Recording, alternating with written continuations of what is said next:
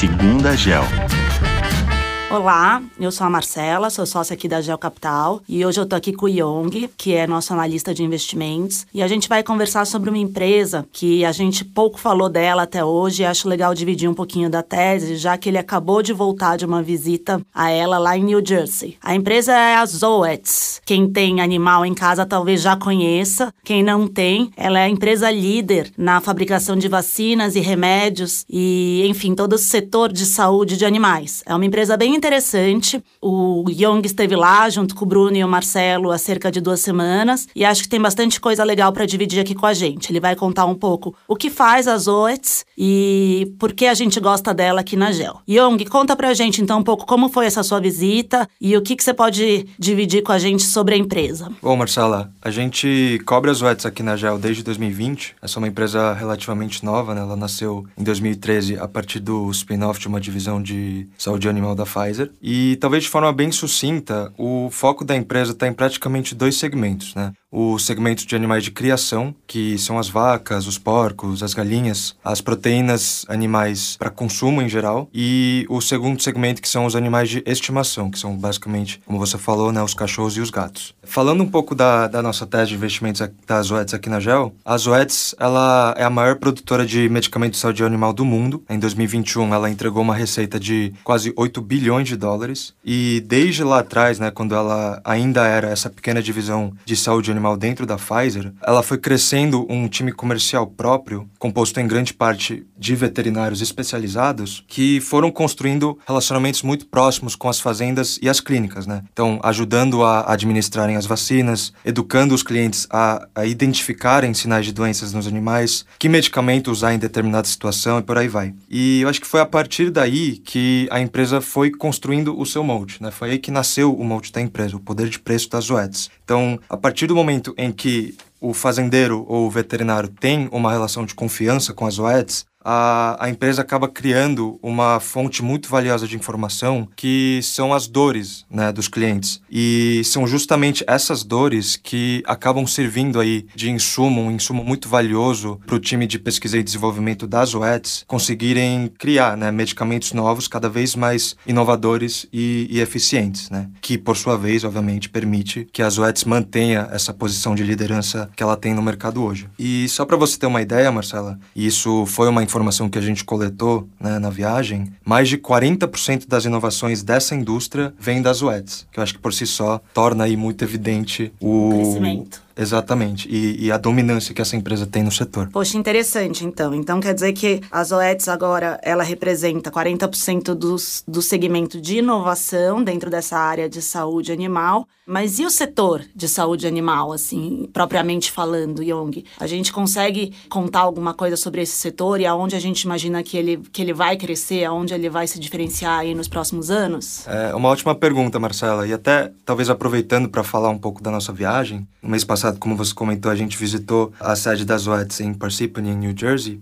O diretor de RI, o Steve Frank, recebeu a gente muito bem lá. E um dos principais objetivos dessa reunião foi de justamente aprofundar nesse pilar de crescimento, né, que é um dos três pilares que a gente tem aqui na GEL. E a Zoetis, ela, ela tem a seu favor um vento secular muito forte, né, que é a crescente adoção de animais de estimação ao redor do mundo. Só para você ter uma ideia, é, só nos Estados Unidos, quase 70% das famílias já possuem pelo menos um animal de estimação em casa, seja um cachorro, seja um gato, enquanto que na China, por exemplo, essa proporção ela cai para 25%. Então, tem aí um caminho de penetração de animais dentro dos lares que acaba sendo muito interessante para o pilar de crescimento das UEDs. Além disso, existe também uma tendência muito interessante que vem ganhando tração nos últimos anos, que a chamada humanização dos pets né, que nada mais é a mudança na forma de enxergar os animais de estimação. Então vou te dar um exemplo, Marcela. Se antes, por exemplo, o cachorro ele dormia no quintal da casa, hoje ele está dormindo lá junto com o dono na cama, né, ou no quarto. Então as pessoas, você vê as pessoas, elas estão cada vez mais enxergando os pets como próprios filhos, né, filhos humanos. É, sem dúvida, eu concordo plenamente, porque eu que tenho um pet em casa hoje, é, o tratamento dele é completamente diferente do pet que eu tinha há 30 anos atrás, né? O Max, que é o meu cachorro, ele é praticamente um filho. Inclusive,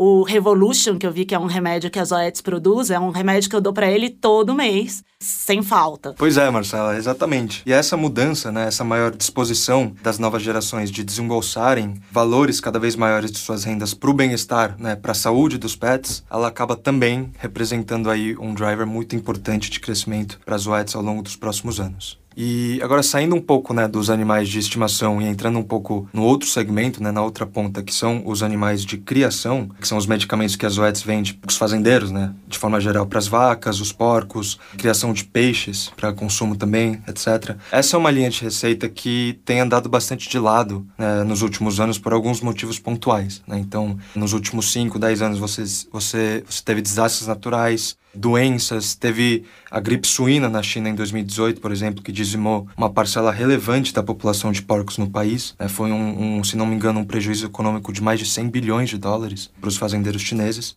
Se por um lado a gente projeta né, um crescimento um pouco mais tímido para esse segmento é, no nosso modelo, por outro lado, acho que a gente acabou saindo dessa reunião com as OETs marginalmente mais otimista, né, nesse segmento de animais de criação. E eu acho que uma informação muito interessante que a gente ouviu do Frank é que grandes países exportadores de proteína, né, como o Brasil ou a própria China, eles acabaram tirando é, aprendizados muito importantes nessa última crise sanitária, né, na, na crise da gripe suína na China, é, no sentido que a indústria agropecuária né, dos respectivos países, eles estão levando cada vez mais a sério essas questões sanitárias nas fazendas e estão começando a gastar mais em medicamentos e vacinas. Preventivos. Just, exatamente. Justamente para protegerem né, os animais de criação de eventuais doenças que possam surgir aí no futuro. Enfim, vai ser muito interessante acompanhar a evolução dessa divisão que vem sofrendo um pouco nos últimos anos. Vai ser interessante acompanhar ela ao longo dos próximos anos. Legal, muito legal entender um pouco mais. Então, por fim, conta pra gente, Yong, como que foi é, a recepção lá, um pouco do time,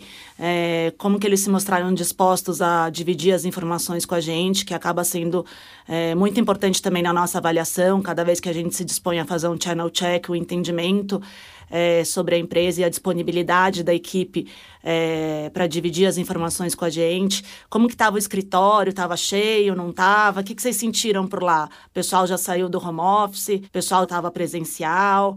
É, com quem que vocês falaram? Conta um pouquinho mais para a gente, para a gente entender um pouquinho da cultura também da empresa. Claro, Ma. É, como eu te falei, né, quem recebeu a gente lá na sede das Wets foi o próprio diretor de RI da empresa, o Steve Frank. É interessante porque o Steve, desde a época que a gente começou a cobrir essa empresa, a gente já vinha construindo um relacionamento muito próximo com essa pessoa e realmente, assim, visitar presencialmente o, o escritório da empresa é completamente diferente, né, do que fazer um call pelo Zoom, que você tem lá o tato humano, você vê as reações dele, você tem uma maior facilidade de comunicar com as pessoas de lá e e contando um pouco da experiência em si, foi muito bom, assim, o escritório não estava muito cheio, mas assim, dava para ver que o pessoal já estava retomando né, a, a, vida normal. O, o, Steve até comentou que ele mesmo né, ficou 2021 inteiro em casa, mas que esse ano ele começou a, a, a voltar para o escritório duas, três vezes por semana. A ideia é, né, daqui para frente, obviamente, muita coisa mudou na pandemia e eu acho que, não só na GEL, né, mas lá na,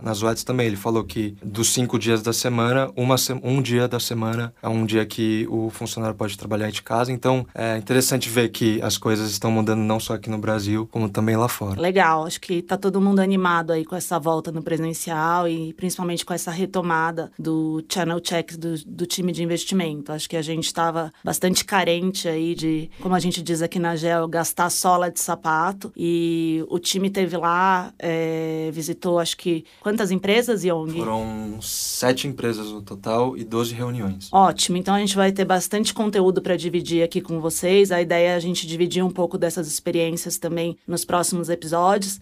Então já deixo aqui o convite para quem está acompanhando a gente para que continue seguindo aí o Segunda Gel. A gente volta na semana que vem com mais novidades e trazendo um pouco mais da viagem dos nossos analistas por Nova York e New Jersey. Obrigada, até a próxima. Obrigado, Marcela.